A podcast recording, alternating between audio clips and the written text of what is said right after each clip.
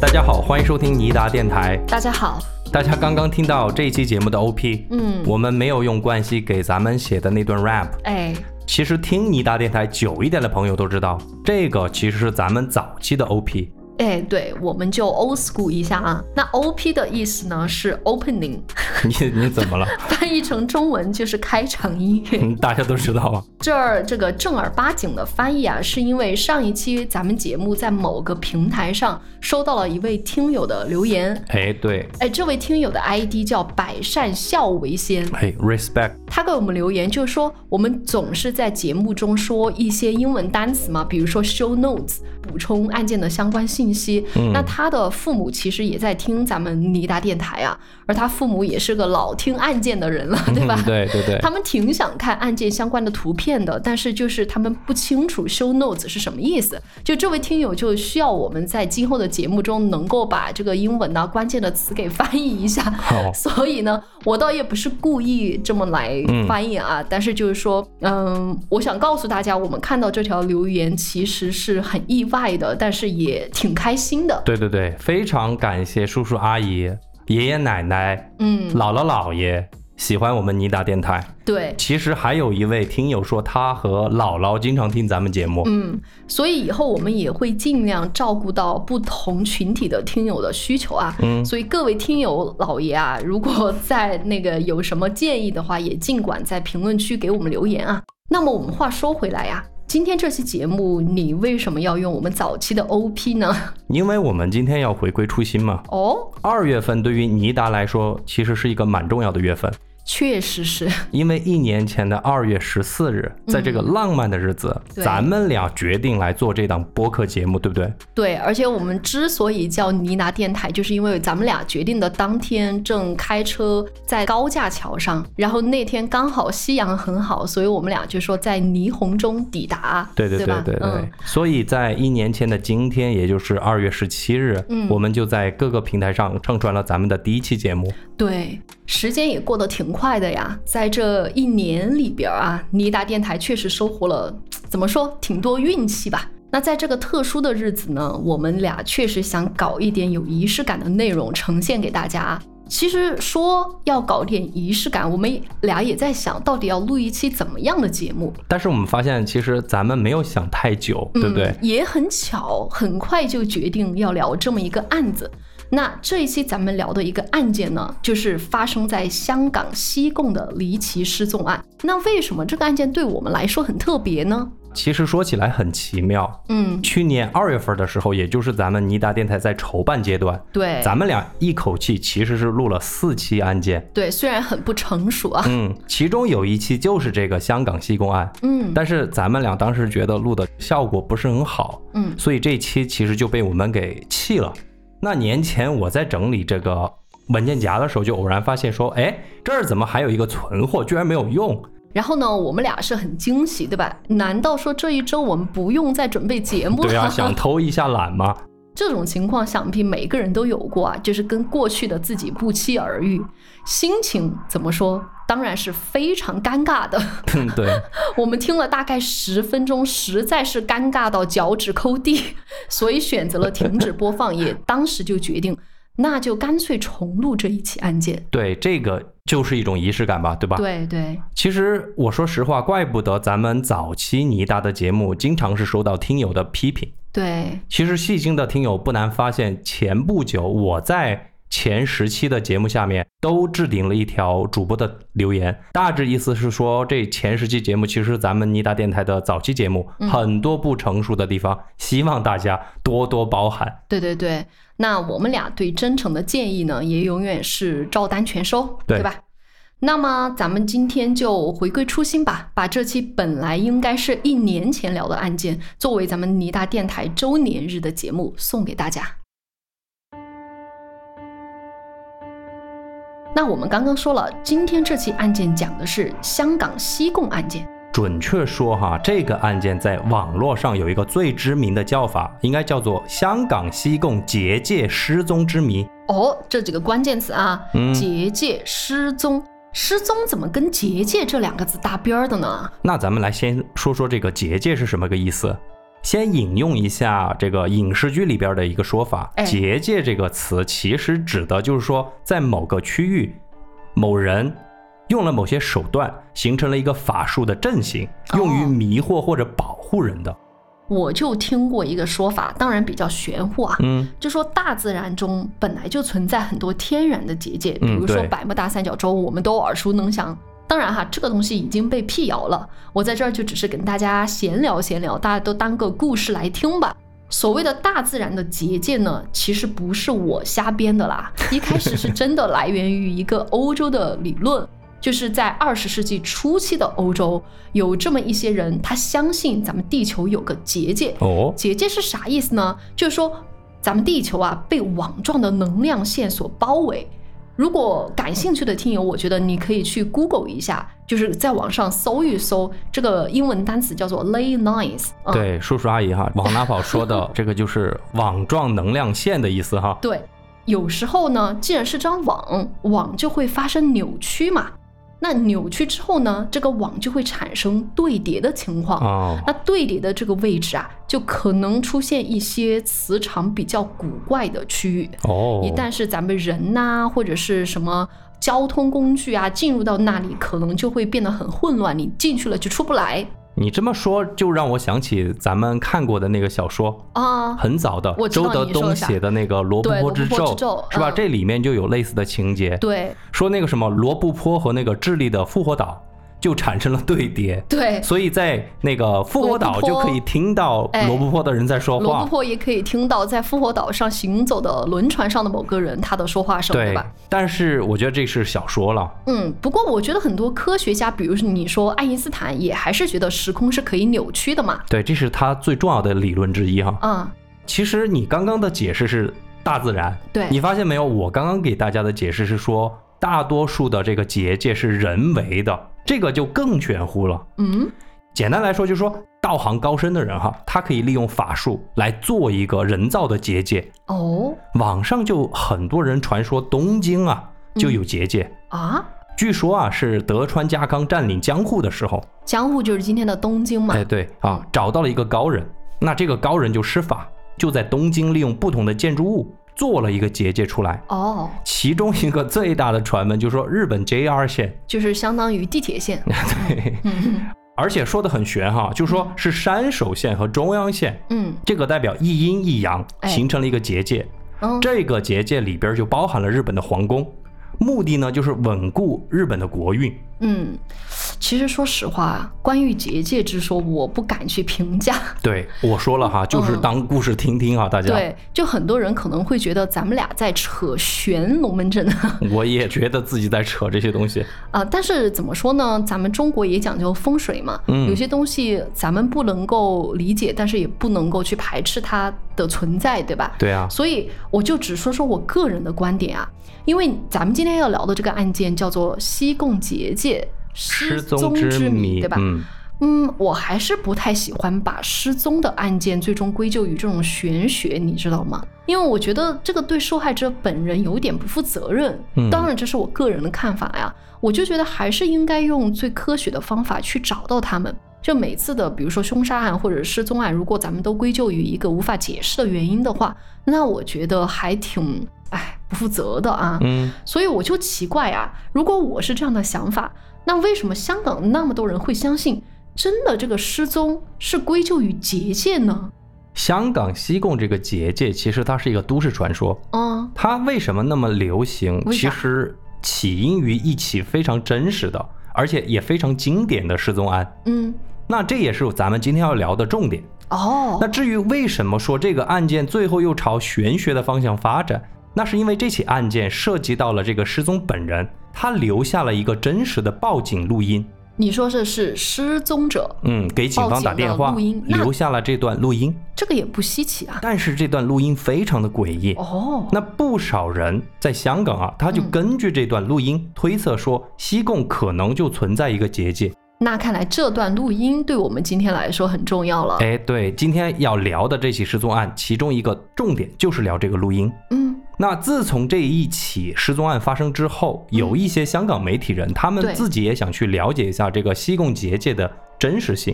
他们就去采访当地的村民。嗯，有些年长一点的村民就说，西贡其实有一个三角区，叫做染蛇尖，哦，就是一个像毒蛇的头那种三角形的哦，头哈，明白明白，就是那个地方就会经常出现鬼打墙的情况，哦，经常就有很多村民误入其中。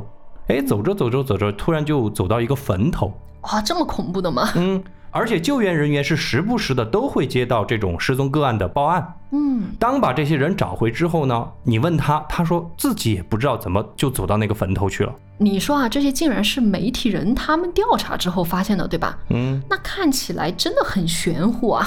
这个咱们就只能批判的去理解这些新闻了哈。啊，那我今天就要用这个科学的眼光来批判看待所谓的西贡结界。那么，请开始你的故事。好，那咱们就开始今天的案件。二零零五年九月十一日九幺幺啊，哎对特殊的日子。中午十二点四十五分，嗯香港警务中心就接到了一则报警电话。嗯，报案的人就在电话里面非常焦急地告诉警方，他说自己在西贡郊野公园徒步登山的时候迷路了，嗯希望警方赶紧派人来救他。哎，就这么一回事儿。我们都知道，对于每天都要接到很多报案的这个接线员来说，其实这就是一则非常常见的求救报警电话。是。你说这种报警电话最重要的是询问什么信息？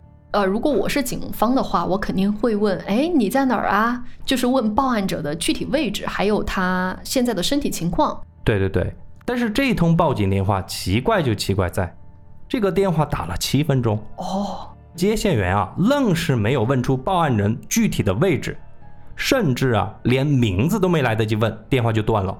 七分钟都没把名字给问出来吗？这个也太匪夷所思了。所以啊，这通报警电话就被很多网友称为香港史上最为诡异的报警电话。哦，我真的想听听了。那我们好好来聊聊这则谜一般的报警电话。嗯，我是没有一点夸张哈，也先做个提示，各位听友，接下来我们会在讲述的过程中穿插一些这些报警电话里面的真实录音。嗯，我前面也提到了，非常的诡异，所以大家在听的时候，也许会有那么一点点不适的感觉其实我在听的时候真的有点背脊发凉。啊。不过大家放心哈，我会在后期的制作中弱化这种不适感。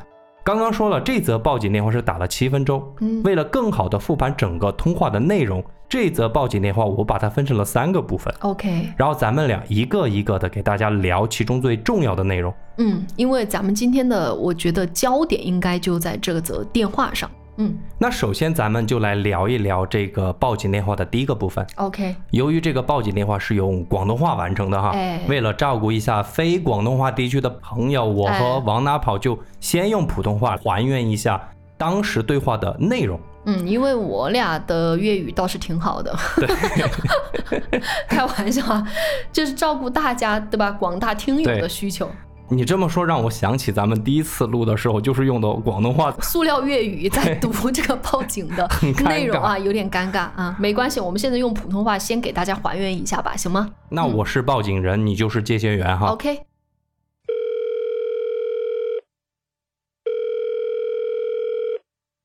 这里是九九九香港的报警中心，你好，我正在爬山，我在西贡五八六。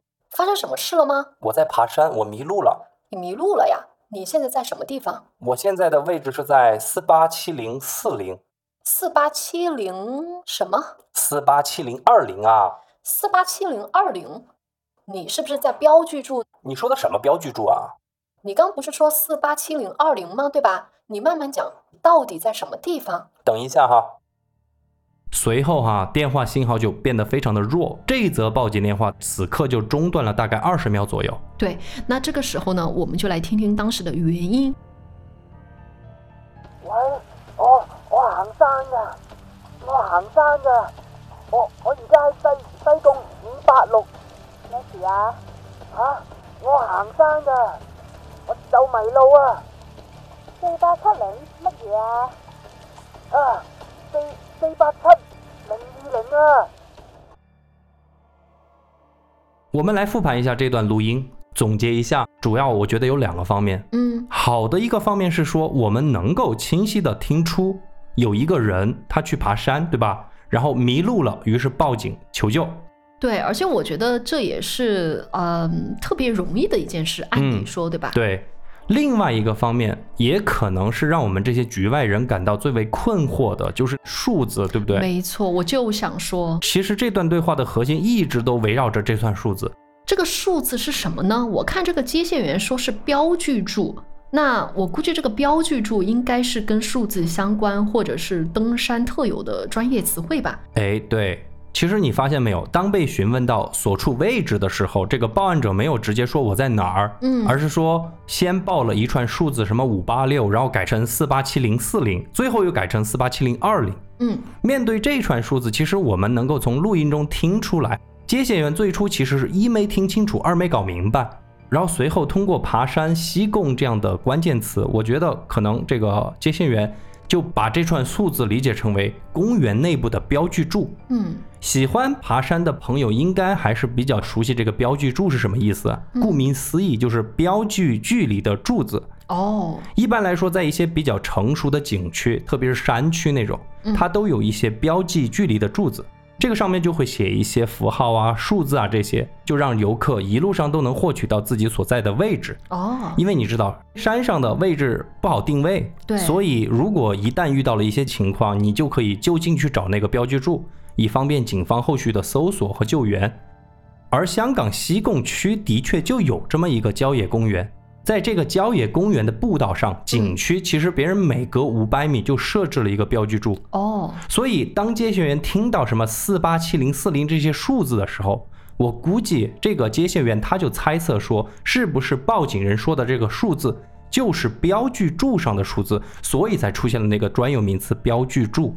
那咱们就简单了呀，直接确定这个报案人所在的标记柱是什么数字不就行了吗？对啊，但是由于报案人所处的位置那个信号不是很稳定，是所以求救电话的第一部分就中断了二十秒。嗯，那我们接下来看看恢复通话之后，报案者有没有通过提供自己所在的位置给警方，来方便警方定位呢？嗯，这个四八七零二零是不是标记柱上的这个参数呢？那我们就来说说电话的第二个部分。 OK，那我还是接线员啊。 OK，好，你开始。喂，先生，我从西贡那头过来的呀。你是不是走了麦里浩径啊？是啊，没错呀。你走到哪一段了？我在西贡，西贡东啊，西贡东，西贡的东面，从哪里出发的呢？从西贡北潭涌出发，我走了两个小时，现在迷路了。现在我站的地方经过了五八五八七零几的几个主要道路上，五八七零多少？你刚刚不是说四六七零二零吗？还差一点点而已啊。你有没有看到 M 开头的标记柱啊？你有没有见到啊？还差一点点路啊！你有没有见到像 M 零零一、M 零幺幺这样的数字啊？你先等一下，我没有看见哦。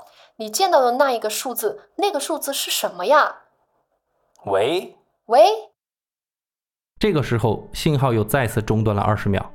啊，我们就再来放放这一段的原因。嗯，你係咪行緊西貢物理浩徑啊？係誒係啊係啊冇錯，你咁你行緊邊一段啊？誒西貢嗰邊西貢東啊，誒、由西貢北潭涌行咗兩個幾鐘，不過蕩失路而家企咗喺誒啱啱過咗五百五百五百七零啊七零幾啊，咁你有冇見到 M 字後邊係乜嘢啊？M 咩咧？你見唔見到啊？你打一陣先打一陣，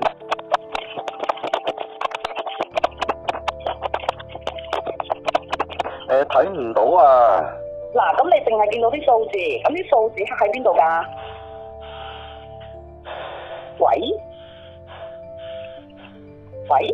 喂，喂，喂。我觉得哈，这部分我听下来呀、报案人是给了更多的信息了。首先是说，报案者走的是麦里浩径，这听起来是一条路的名字。麦里浩径是西贡郊野公园一条非常著名的徒步路线，嗯一共有十段，全长是一百多公里。哦，挺长的啊。。对，那其次呢，报案者说自己在西贡东，那这又是什么意思？是这样子的，西贡郊野公园其实非常的大，嗯，你如果上网去查，其实它是由好几个郊野公园共同组成的，哦，统称为西贡郊野公园。嗯，如果你是从北潭涌出发，哎，咱们报案者就是对称自己是北潭涌出发的嘛。而且这本身就是麦里号径的起点。哦，你如果往东走，你就是走上了麦里号径的第一段，就进入了西贡东郊野公园。啊，在当地这个地方也叫做西贡东，哎，我觉得这样的话，这个条理就很清楚了呀。对，首先呢、这个人是从北潭涌出发，然后呢向东走，那第一段路就叫做麦里浩径，这个对也就对上了，对吧？既然是向东走的，当然是在西贡东啦，进入了西贡东郊野公园。那另外我还注意到一个信息。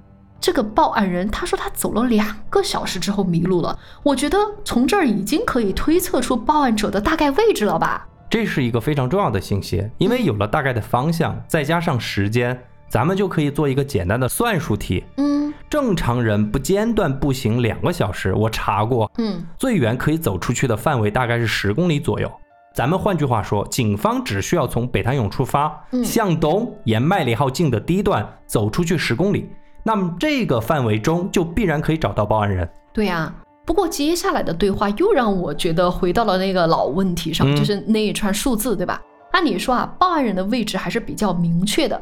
那这个时候呢，他口中还在反复的、不停的说位置，而像你说的，这个位置一般来说是标记住的这个数字嘛，对对吧？那这个数字，按理说我有了方向了，然后又走了两个小时，我大概去找一找这个标记住的位置，应该是很容易找到这个呃报案者的啊。嗯，那还有一点就是，我也觉得奇怪，就是说他口中的数字，我理解的标记住，如果你找到了之后，你应该会在原地等待救援。，对对对为什么他口中的数字在不断的变呢？，对，一直在变是吧？哦有三个，嗯，其实这个让我们无法理解，你更嗯让别人接线员无法理解其中的含义。确实，所以我觉得接线员比咱们要专业一点点，嗯就是他只有猜哈，不停的对猜。嗯比方说，他说你有没有看到那个什么 M 多少的标记柱对这个 M 又是什么意思？M 其实就是麦里浩径的英文首字母 M，啊？啊，所以零零一就是标记柱的编号。哦而且这个有一个固定的格式，就是嗯 M 加三位数。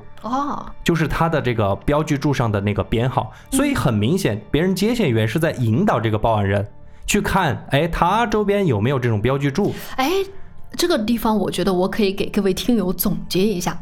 呃，一般来说哈，标记柱上的这个数字应该是以 M 开头的。，对，那报案人应该先说 M 什么什么，对吧？对对对对。那即便他不说 M，要注意的是后面的数字也只有三位数。大家可以去看一下本期节目的封面，你就对知道了。比如说 M 零零幺应该就是起点，你说过嘛？这个标记就是每五百米嗯对吧？那就是我走了五百米之后，我可能就会看到 M 零零二，对我再走五百米到了一公里的地方，我会看到 M 零零三，对吧？哎，那他口中的这个数字啊，就是咱们报案人口中的数字有点怪哦，什么五八七零、四八七零二零、四八七零四零，这个根本就不像标记柱的格式啊！对呀、所以接线员搞得莫名其妙的嘛。而且我觉得他这种说话的方式也让我很不舒服，因为他感觉不是在正常的对话，不像咱们哈、一问一答，对吧？嗯，他有点像是在自言自语啊，对所以就显得特别瘆人。报案人他一直反复在说这些数字，然后最后他说还差一点点，还差一点点。啊，总之就是牛头不对马嘴了啊。那接下来咱们就聊一聊电话的第三个部分，嗯，也就是最后一个部分。对，那这个对话部分非常的长，大概是有五分钟左右。嗯不过哈，其中大量的时间是花在了这个接线员在询问报案人有没有受伤，啊，跟我的思路一样，我也觉得对他到底有没有自主的意识。因为你毕竟是在野外徒步嘛。对，所以我们就把这些都刨开了哈，嗯就只留下了最核心的对话来还原给大家。哎，咱们又开始哈，来 OK 开始。你刚刚说的四八七零二零是刻在什么地方的？那个不是什么刻在地方的柱子，而是一个密码。密码？什么密码？哎呦，我可能读错密码了。見到 M 字頭嘅標拒絕，唔係啲柱啊，密碼，密碼係密碼，乜嘢密碼？我唔知啊，我唔知啊，好邪啊喂？这段对话留下来放的这个其实不是原因啦，嗯因为其实关于整个完整的录音，呃，我们网上现在也找不到了。但是我们这一段对话呢，是呃来自一个电视剧啊，因对为这个事情改编的电视剧。改编这个电视剧的，应该它比我们有更多的这个资源嘛，所以做了这么一个大概还原的录音，我们就借用那一段录音来嗯给大家还原一下啦。听完这段录音，你注意到了什么？当然是密码呀，这个简直是细思极恐。哎，你别说，密码真的很多，还是六位数。所以这个密码非常的奇怪。嗯接线员问的是标记柱，嗯，他回答的是数字，然后又改成说是个密码。这个密码有几个意思呢？其实我在这儿先画个重点，因为随后随着这个案件持续发酵，对话中的密码就成为了很多网友分析的一个方向。很多网上有这种说法，就是说报案人他是不是在搞恶作剧？ 大家听了这个原因，你也听得出来，一个人身处险境，那种紧张和不安这种感觉，真的是伪装不了的。对，嗯那接下来咱们就来听这个报警电话是怎么结束的。 OK 我就直接放原因了。嗯如果害怕的小伙伴儿，你就跳过这十来秒的录音。先生，喂喂喂，救命啊！救命啊！我相信，尽管是粤语，大家都应该听得懂吧？嗯，最后报案者是很绝望的喊的救命救命啊，救命救命！报警电话就这么结束了。但是其实香港警方在事后还公布了一个关于这个电话的细节，哦报案者在呼喊完救命之后，电话是一直没有挂断的。哦，但是是已经完全没有回应了。数分钟之后，报案者那边的电话自动结束的通话，哦，这个细节你觉得是什么意思？按照常理来说，哈，应该是报案者在最后失去了意识或者是行为能力，然后慢慢的，当然最后可能电话没有信号或者是没有电就被关掉了。当然也不排除有别人或者别的什么东西哎帮他对拔掉电话啊。或者说人机分离了，嗯或者电话已经完全不在报案者的控制范围了。那么我们刚刚聊了这么多报警电话的内容，你有没有发现接线员是从头到尾都没有能够从报案者口中问出报案者的名字？对，主要就是我觉得很重要的一点是你肯定最想知道的是位置，嗯，但是光这个位置就聊了太久了。，对，嗯，连名字都没有问。是，但是这个事情对于警方来说，应该不算一件难事儿。当然，因为直接可以通过电话号码去追溯他的机主是谁，是哎，这就行了。那接下来咱们就来聊一聊这个报案者究竟是谁。嗯，那我们来看看背景调查吧。对于这通求救报警电话的内容，那个接线员感到非常的紧急，所以他马上就上报了上级的警务处。嗯警方就马上去查了这个手机号的机主是谁，很快啊就传来一个消息，拨打求救报警电话的人叫做丁丽华，啊，时年是四十五岁。他是谁呢？哎，你别说，他的身份还真的有点特殊。他是香港中区警署反黑组的一名探员。当然，咱们严谨一点，此时此刻只能说这个手机号的机主是丁警官，对对对，是不是他打的，还得进一步核实。我估计应该不会差。但是呢，反黑警察报警求救，这本身就不是一件小事儿，诶倒也是，所以不用说，马上就引起了警局的高度关注。对呀、你说打黑警察报警，也有可能是黑社会报复。哎，你这是给我提供了一个思路了，是吗有可能他在山上是遇到了黑社会。哦，跟踪他，嗯，只是一个猜测哈，嗯咱们还是继续听。不过当时香港警方其实有一个担心，嗯，就是怕掉枪。哦，就是警察出事儿，还有一个多余的担心，对吧？嗯对啊，看了《狂飙》都知道嘛。咱们安警官也在这个上面栽了大跟 头嘛。 好，咱们不剧透了哈。这个时候，香港警方就马上做了两个部署，嗯先派出一组人马，赶快进入西贡东郊野公园进行搜救工作；赶紧找人。另外一组警员则是需要进一步去核实电话是不是丁警官打的。对，其实很快就传来消息，嗯警方基本能够确定那个报警的人就是丁丽华本人。啊，因为第一个是去到他家，他太太说丁丽华今天的确是去西贡郊野公园儿去嗯徒步了。我觉得都没那么复杂，听一下录音嘛，毕对竟有电话录音。哎，第二件事情就这个。对吗？一听声音就知道了嘛。总之，这个人就是丁丽华，打电话的人就是丁丽华。哎，你说说，反黑警察徒步登山，然后遭遇了危险，到底是怎么回事啊？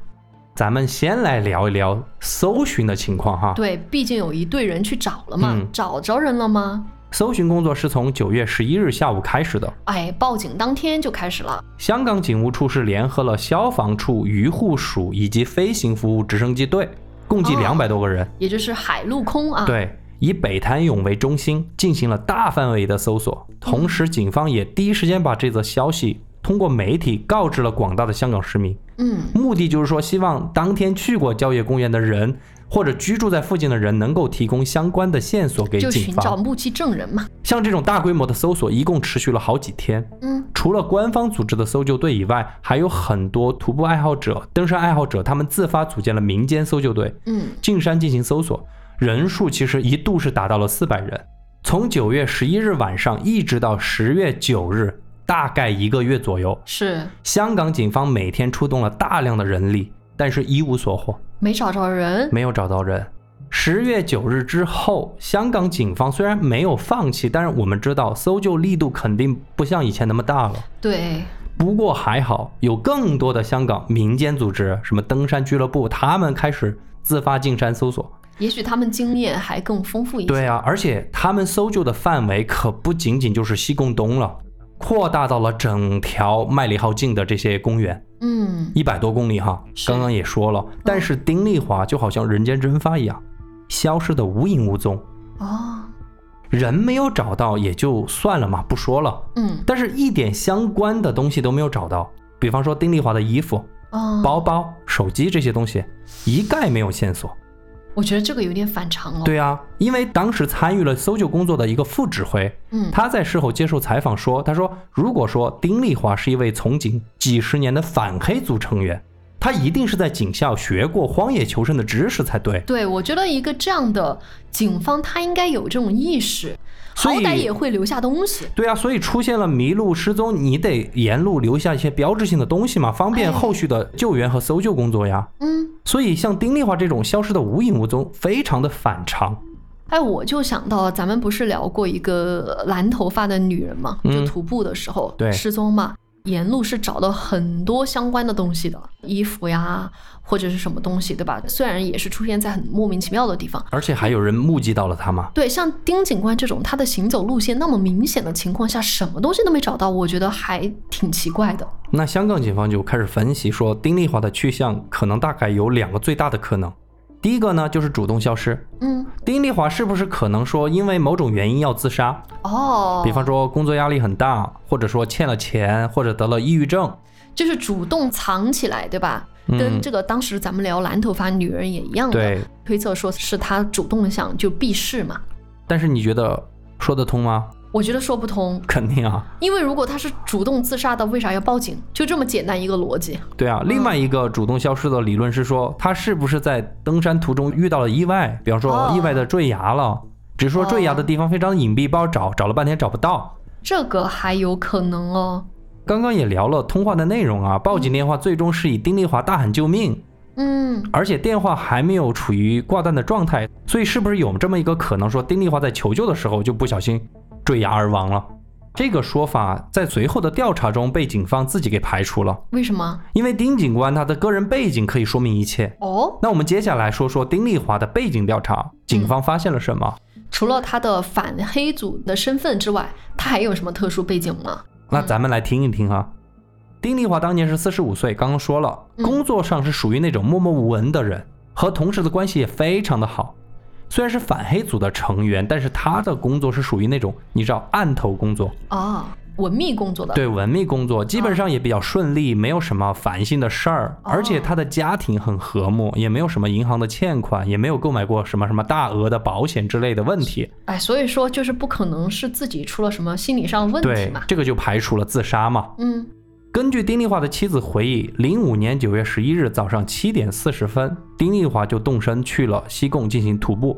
关于这一次徒步，丁丽华的妻子说，她老公其实很早就给自己讲过，嗯，而且重要的是，临出门的时候，丁丽华是告诉自己的妻子说，今天下午五点左右我会回家的。哦，从沿路地铁所拍到的画面来看，丁丽华当天身穿的是那个蓝色的 polo 衫、咖啡色的长裤，背着一个很小的旅行包，神色是非常轻松自然。我们再来说一下丁丽华这个爱好，嗯她是从零四年，也就是失踪之前前一年，她才开始迷上徒步登山的，而且她只是喜欢那种短途的徒步，哦，就是当天去当天回，嗯，并且目的地都是那种香港非常热门的景点，啊，所以选择的路线都是在网上去看那些网友分享的常规路线，你懂吗？嗯，也就是说，他并不会去冒险走一些非常危险的非常规路线。我觉得这个第一是说明他本人不是一个爱冒险的人，可能只是享受这种徒步运动或者自然带给自己的一些比较正面的、愉快的这种对体验，对吧？那第二个，我觉得还有一个重点就是，他是一个会做规划的人。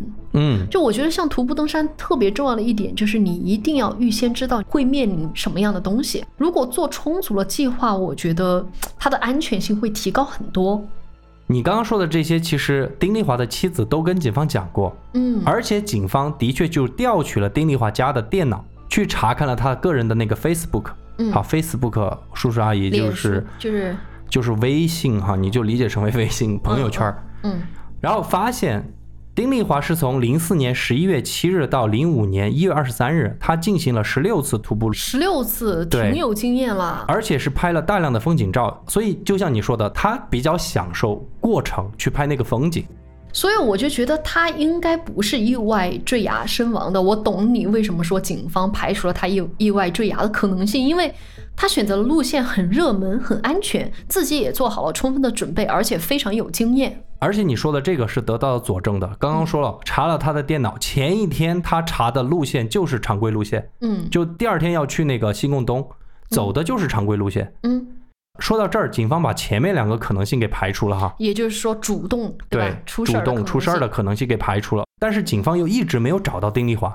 对啊不，过呢，直到九月十五日，也就是丁丽华失踪第四天，这个案件变得非常的复杂。嗯这一天，警局接到了一个电话，电话那头的人他说自己有重要的线索要告诉警方。哦，那这个人是谁呢？他说了什么呢？打电话的人是西湾村的村长。西湾村在哪里呀、西湾村其实就是丁丽华徒步路线的其中一站。哦，我们先来说说这个村长说了什么，我再来跟你说西湾村哈。嗯村长告诉警方，九月十一日中午大概接近十二点的时候，啊，也就是说，距离丁丽华出事儿报警大概四十五分钟之前。哎，对，丁丽华是到过他的家。哦，村长家其实在西村是开了一家茶社，嗯丁丽华在那儿借用过他家的那个电话。嗯以下是村长说的原话，我给大家读一读哈。嗯他说，由于丁先生说他手机没有信号，所以就向我借了电话。当时除了他，店里边还有两组游客在吃饭。嗯随后我就回厨房煮饭了。出来之后就已经没有见到丁先生了。这个就是村长说的。此言一出，办案的警方是一脸懵逼，这有什么好懵逼的呀、因为经过警方对村长口供仔细分析啊，他们就发现村长的口供存在很多的疑点。为什么？首先，我先来给你说说这个西湾村的位置。警方之前不是说调取过丁丽华的电脑吗？对，他们就发现这一趟去西贡东的徒步之前，嗯丁丽华浏览了网上推荐的好几条徒步路线，通过这些搜索记录，大概推测出五条丁丽华最有可能走的路线。嗯这五条路线长则七小时，短则两小时，另外三条路线是五小时左右。哦，结合丁丽华的妻子口供说，丁丽华出门之前说自己要晚上五点回来吃饭。啊那么你说最有可能是什么？排除那个最长的，排除那个最短的，丁丽华大概会选择五小时的那个路线，对不对？就是三条五小时左对右啊，的这样路子线可能才会五点之前回家嘛。嗯这三条路线都有一个共同点，就是都要经过西湾村。那不是口供对上了吗？怎么还是疑点呢？你听我说哈，嗯你还记得丁丽华报警的时间是十二点四十五分吗？嗯，在电话里面，丁丽华说她已经从北潭涌出发了两个小时了，对不对？哎，那么反推过来，丁丽华从北潭涌出发的时间应该是在十点四十五分左右，哎是，而西湾村和北潭涌的距离，这三条路线里边徒步至少都要两个小时。那村长当时说在自家商店看到丁丽华的时间是多久来着？是十二点钟，十二点钟。嗯，那也就是说，丁丽华只走了大概一小时零十五分钟，从那个北潭涌出发，，对就到了西湾村了。啊，这个按理说是不可能的，对吧？绝不可能。香港警方反复推演，必须要走两个小时，哦不可能走一个小时多一点点的时间。那时间上是对不上的。对啊，另外，西湾村是徒步路线中比较重要的中转站，这里很热闹，嗯，相对来说就是游客量比较大，大家都会在这儿选择休息一下，再进行接下来的徒步。所以村长开的店十二点左右肯定就不止他一个人。当然，他不是自己也说了，还有两队游客嘛。，对啊，警方就可以向游客求证嘛。嗯，然而啊，当警方千辛万苦地找到了当天去到过村长家吃饭的那些人的时候，嗯，他们都表示没有印象看到过丁丽华这个人。嗯，基于村长这个所谓的目击者，你有什么想说的？我感觉他提供的信息不太准确啊。当然，你说他要刻意撒谎，我倒想不出他撒谎的动机。但是我觉得他这个口供应该没有任何可信度，但是他又提供了这个口供。我觉得是蹭热度。当然，有些网上就说他是为了蹭热度，然后让他的那个茶社生意更好一点点。当然，还有一个可能啊，就是这个时间上会不会是村长记错了？毕竟已经过了四天了嘛，会不会丁丽华确实是，嗯，不是在那个时间点到他家店的？当然，还有一个可能，丁丽华自己会不会记错了时间哎，对，嗯当时警局内部也有这么一个观点，啊？他们说，虽然我们能够从真实的录音里面听到说丁丽华说自己从北潭涌走了两个小时，对，但这个是没有人佐证的呀。而且哈，如果真的像你说的结界这个时空，如果他走入了结界的话，嗯，他那的就很他的可能他很短的体距离。对，他的体感时间应该跟我们外面的时间是不一样的嘛。而且我们不说那么玄的话，就说嗯他自己万一就记错了，就是十点钟出发的，丁丽华他有可能自己就记错了嘛，对吧？而且一定不知道自己走了两个小时或者一个是小时，这就是人疲惫了，精神已经错乱了，有可能就犯错嘛。不过呢，警方虽然觉得村长所说的这些消息可能有点不可靠，但是他也不敢排除这个可能性，对于是就围绕着西湾村为中心，加大了这个区域的搜索力度，但是还是一无所获，就是没有找到丁丽华没有找本到人。，嗯，那丁丽华的尸体至今为止找到了吗？没找到。丁丽华失踪的这个案件，其实到此咱们就盘完了。直到今天，我们都不知道丁丽华到底去了哪儿。对，嗯也没有看到任何的他的东西留下来。嗯我们目前能够从新闻报道里面看到的是说，香港警方是在零八年九月是最终彻底终止了对丁丽华的搜救工作。也过了三年了啊，嗯可能也不会有什么好消息了。但是呢，丁丽华失踪所带来的影响没有结束，嗯，这就是这个失踪案之所以如此传奇的地方。刚刚咱是们聊了，因为这个案件给广大的网友，特别是那些侦探迷和灵异爱好者，留下了两个脑洞大开的话题。嗯那节目的最后，我们就来聊聊这个部分。我和王大跑去给大家盘一盘哈。我们先来说一下这些网络大侦探，他们进行了什么样的推理。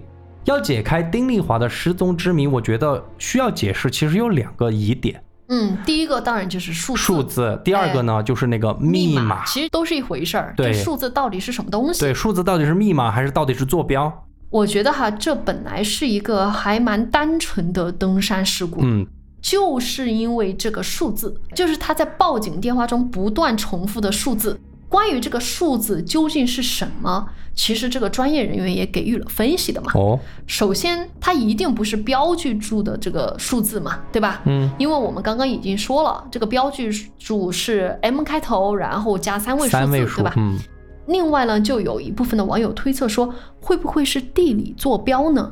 就大家可以去看看我们的封面的图啊，每一个标记柱除了有那个 M 开头的数字之外，在它的下边儿还有一串数字，这一串数字刚好也是六位数。哎，会不会说丁丽华说的就是这个数字呢？这个数字是啥？它是网络坐标位置。所以啊，丁丽华口中说的这个四八七零二零，会不会是当时他所处的地理位置的地理坐标呢？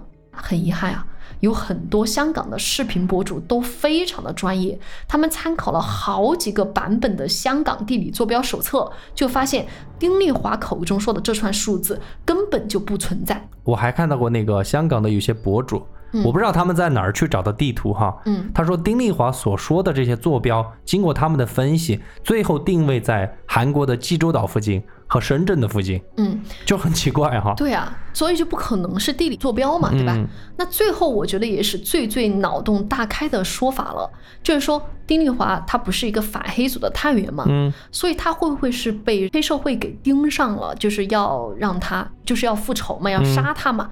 而丁丽华在逃命的时候是拨通了报警电话，他说的这些数字看起来牛头不对马嘴，其实会不会是反黑组的暗语？能懂我意思吗？我知道你意思啊、了。就丁丽华应该是在执行某个秘密行动的时候，比如说他暴露了，只能用暗语来和上级汇报。之所以呢，这个丁丽华在电话里面自顾自的说话，根本不和接线员对话，原因就是只想留下来自己觉得非常关键的信息。啊哦，当然，最后有可能就是他在逃命的过程当中，最后被黑社会歹徒给制服了，哦，所以他最后的电话挂的是莫名其妙的呢，还记得吗？啊，记得，啊，所以呢，也有可能就是因为这个原因，就丁丽华当时已经遇害了，是这么一个说法。当然哈，这个说法你就我个人来讲哈，我是觉得他是反黑组的一个文秘嘛，难道他会接这种任务吗？而且如果真的是这样的一个任务的话，香港反黑组的。对此也没有发表任何的言论，也没有说最后也没有揭秘说丁丽华确实是某个秘密任务的一个执行者，对吧？对我按理说，我觉得人都已经没了，可以公开英雄事迹了吧？我觉得这个你刚刚说的这些，你不觉得很电影符号化吗？ 是，就是香港电影啊。对，就像你说的，如果是密语的话，香港警方启动内部调查吗？我们外界不知道，你内部调查吗？对呀他的上级是谁？然后你查出来之后，给公众一个交代就完了呀。对啊，但是这个东西其实没有，所以我觉得这个分析呢，咱们只能听一听哈。对对对。不过，后面还有人分析过，这个是我在录节目之前刚刚看到的一个消息。哎，他说，这个所谓警方公布的七分钟的对话内容，嗯，其实有些内容是没有完全公布给大家的，哦，是做了一些修改的。因为丁丽华说密码之后啊，他自己改说了，说我没有说密码，或者说我说的不是密码。这个就是流传在网络上关于丁丽华失踪的这一串数字的一些非灵异的推测，嗯就大家还是想基于科学和现实啊来对，做一本格个推推理断。说白了就是对对对，那你要不要来说说关于灵异部分的传闻，也就是说为什么会是一个结界？我们讲了这么多案件吗？嗯都有一个规律，悬案科学如果解释不了，那么就找一个灵异的方式来解决。 交给玄学，对，主要说这个丁丽华这个案子又特别的巧，你知道吗？嗯就是丁丽华失踪的三周之后，就在西贡教育公园又发生了一起离奇的失踪案。哦，零五年十月二日，嗯丁丽华失踪是九月十一日，哈，就三周之后，嗯一个二十三岁的男子叫做袁志勇，哦，他也去西贡教育公园嗯徒步，然后失踪了。哦，怎么回事呢？当天是袁志勇和另外三名朋友一起去徒步，选择也是一条非常常规的徒步路线。嗯当天中午十二点，四个人就走到了徒步路线中的其中一站。这一站呢，有一个标志性的景点，叫做老虎骑石。顾名思义，就是一块石头，形态啊特别像一只老虎趴在石头上的那个形状。嗯此时呢，袁志勇就说自己有点不舒服，让三位朋友先走。结果这三位朋友走出去一段路，发现哎，怎么袁志勇还没有跟上来？哦，出事儿了，对，打电话也没有人接，于是就折返回去找他。这就发现袁志勇不见了。失踪了，对啊，你要知道哈，这个时候十月二日，丁丽华失踪案在香港搞得人尽皆知，并且搜救队此刻正在西贡郊野公园各个地方在寻找丁丽华。嗯所以袁志勇的三位朋友一刻也不敢耽误，马上就报警。然而警方找了半天也始终找不到袁志勇。两天之后，袁志勇的尸体被找到了，啊，死了呀，这也是最为奇怪的地方。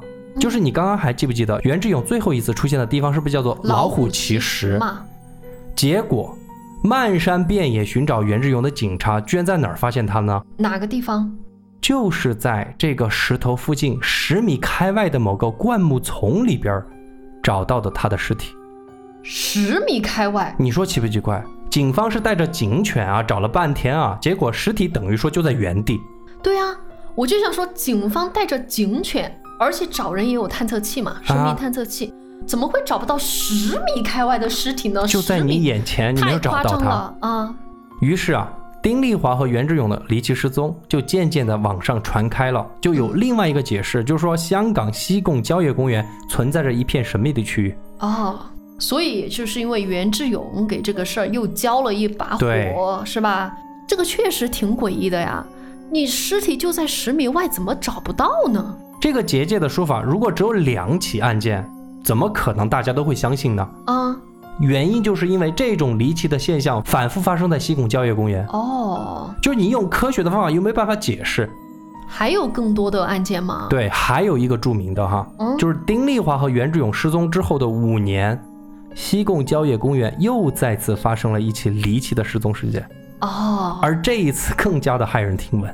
哦，失踪的人名叫张善鹏，哎，我知道这个这个事儿特别有意思，因为这个人是被找到了之后是活着的，嗯，也就是说他是唯一一个能够给大家提供当时发生了什么事的人，对吧？对，我知道这个事儿，张善鹏他是一个登山爱好者，嗯，一六年六月十八日上午十点，他一个人就去西贡登山。出发之前，他在 Facebook 上就发了一张自拍照，哎，就说啊自己马上要进山了。但仅仅过了三分钟，他就又发了一条 Facebook，嗯他说今天天气不是很好，接着就再也没有更新了。一天之后，他的家人见张善鹏没有回家，电话又联系不上，就只能选择报警。四天之后，张善鹏居然突然的出现在了西贡山的山脚下，哦，警方这才把他找到了。所以他怎么说？后来张善母他就说自己是误入了西贡结界，他就用了这个“结界”两个字儿，对，对吧？就说自己是有惊无险的从这个异度空间给走了出来，嗯，并且他还把自己这四天以来误入西贡结界的所见所闻全部给记录下来，这个就有趣了，而且还发在了自己的 Facebook 上。嗯，那你可想而知，网上会是一个怎么样的反应？就坐实了西贡结界这个都市传说了啊！你来说一下这个每一天大概怎么回事儿？对，我们简单说一下哈。哦，我他说还有印象，第一天，按照原计划在徒步，发现天气不好，就决定说要下山，嗯，结果就突然失去了意识。哦，醒来的时候已经是晚上八点了，发现手机有家人打的未接电话，但是他回拨怎么都打不出去，哦，而且发现自己完全迷失了方向，根本就不知道自己醒来的地方在哪儿。就鬼打墙了，对，所以他当天晚上就决定找一个山谷休息一下。第二天醒来之后呢，他就开始寻找下山的路，嗯，就走过了一条小溪，哎，他就看见有两个人在溪边，但是无论怎么喊那两个人，那两个人都不理他。搞不好没在一个时空，哎，张善鹏就冲过去想问那两个人，结果刚刚接近那两个人，那两个人就消失了。第三天，张善鹏醒来，发现自己又处在一个完全陌生的地方。他说，第三天醒来，面前就出现了一片树林，啊，于是他就走进了树林，发现树林里边好像有一个坟场。哎，不是那个这一带的村民就说嘛，有对时啊候会走到坟场那边去，张善鹏就说：“哎，有坟场，那么肯定有下山的路嘛。”对，但是呢，他看到这个坟场，心里面也很慌嘛，也很害怕，于是他赶忙离开。嗯，就在这个时候呢，就发现这个坟场突然就消失了。哦，于是他又走着走着，就又走之前那个小溪，嗯又看到溪边有人在玩儿，跟昨天一样，他走过去，那边的人就不见了。最后一天，张善鹏睁开眼睛，再次发现环境发生了变化，于是这一次他决定反其道而行之，他决定往山上走。嗯，去山上看一下这个大致的范围在哪儿。在这个过程之中，他又遇到了那个神秘的人和那个溪水，嗯，但是他没有理这些人了，一心的往山上走。然后走过去之后，穿过了一条树林，就走出来了，就走到了山下来了，这样子才得以脱险。哦，张善鹏的这个经历哈、其实很多人是觉得他是幻觉，你知道，就是蹭热蹭度嘛，度，嗯，但是也有人很相信说他应该是很坚强、很努力从那个结界里面走了出来。啊、我觉得这个说法，嗯，我不敢去评论了。嗯，毕竟你想一想，丁丽华不是也一直说差一点，差一点吗？会不会是他在报警的时候，就在这个结界中不断的横冲直撞，总觉得哎差一点，差一点，我就可以到熟悉的地方去了。也包括他口中的数字啊，你说会不会是另一个空间的坐标？嗯，这个谁知道呢，对吧？对呀、啊正是这些反正频繁发生的失踪案，这才让香港的西贡背上了“死亡结界”的恐怖名号。嗯，而且香港的电视台曾经在二零一七年拍摄了一部叫做《鬼探》的限制级电视剧，剧中的第十六集吧，就是以结界就讲述了丁丽华失踪的这个案件。对，就是以丁丽华为原型，嗯，那个案子不推荐大家晚上看。对，我不推荐大家晚上呃，看哈，因为它都是用这个著名的灵异事件改编的，包括那个北京的四个小孩儿，那个京广铁路的那个对广对告，对对嗯，对对对。所以大家如果感兴趣的话，可以去白天看看对对咱们对，这个《鬼探》这部电视剧啊。嗯那这个案子听完了呢，我却是。呃，我本来说想用科学的方式来反驳你了，但是不管是这个电话录音，还是后续发生的，主要是这多起的失踪事件，对吧？警方都没办法解释，你更别说我了。对啊，我们掌握的资料本来就是有限的，对，但是我觉得，嗯，怎么说呢，在野外徒步本来就是很有风险的。你说在西贡那么大一片山区，地形有非常的复杂，而且山区啊气候变化特别大，你更别说还有瘴气。对呀、还有野兽攻击。我说的不是说什么窜一个老虎出来，窜一个狮子出来哈，嗯就是说一条毒蛇窜出来咬你一口，那你就麻烦了。我觉得在徒步过程中本来就有发生危险的可能性嘛，你迷路久了。你完全不知道自己在什么地方也很正常，而且哈，你更别说还会出现脱水啊、电解质失衡啊，嗯，我觉得失去体力或者产生幻觉也是有可能的。尤其是产生幻觉，嗯你就对时间、空间没有概念。对所以你说你走两个小时根本不知道。对啊，而且最重要的是，我觉得意志品质薄弱的话，你自己会崩溃的。对，所以我觉得大家如果要徒步的话，就还是做足充分的准备，而且我觉得有四个字很重要，是吗？量力而行。觉得自己好像很有经验啊，或者是我这条路是绝对安全的，就不去做充分的准备。你看，我觉得有一个细节，你说丁丽华在地铁上，呃，是背着一个非常小的登山包，对，我觉得他有可能就是装备准备不充分啊，自己在不舒服的时候，或者自己有什么疾病的时候，没有来得及有足够的东西去自救，对吧？所以呢，我就觉得大家还是如果要徒步啊，量力而行，不要不把大自然中的危险当一回事儿啊。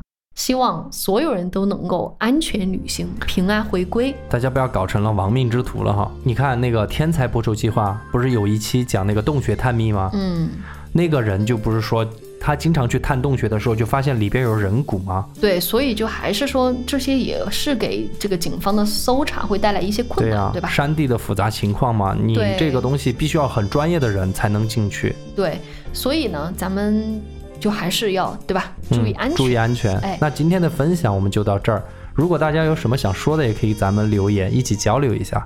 这期节目就这样子了， OK，那我们就下期再见，好，拜拜。拜拜。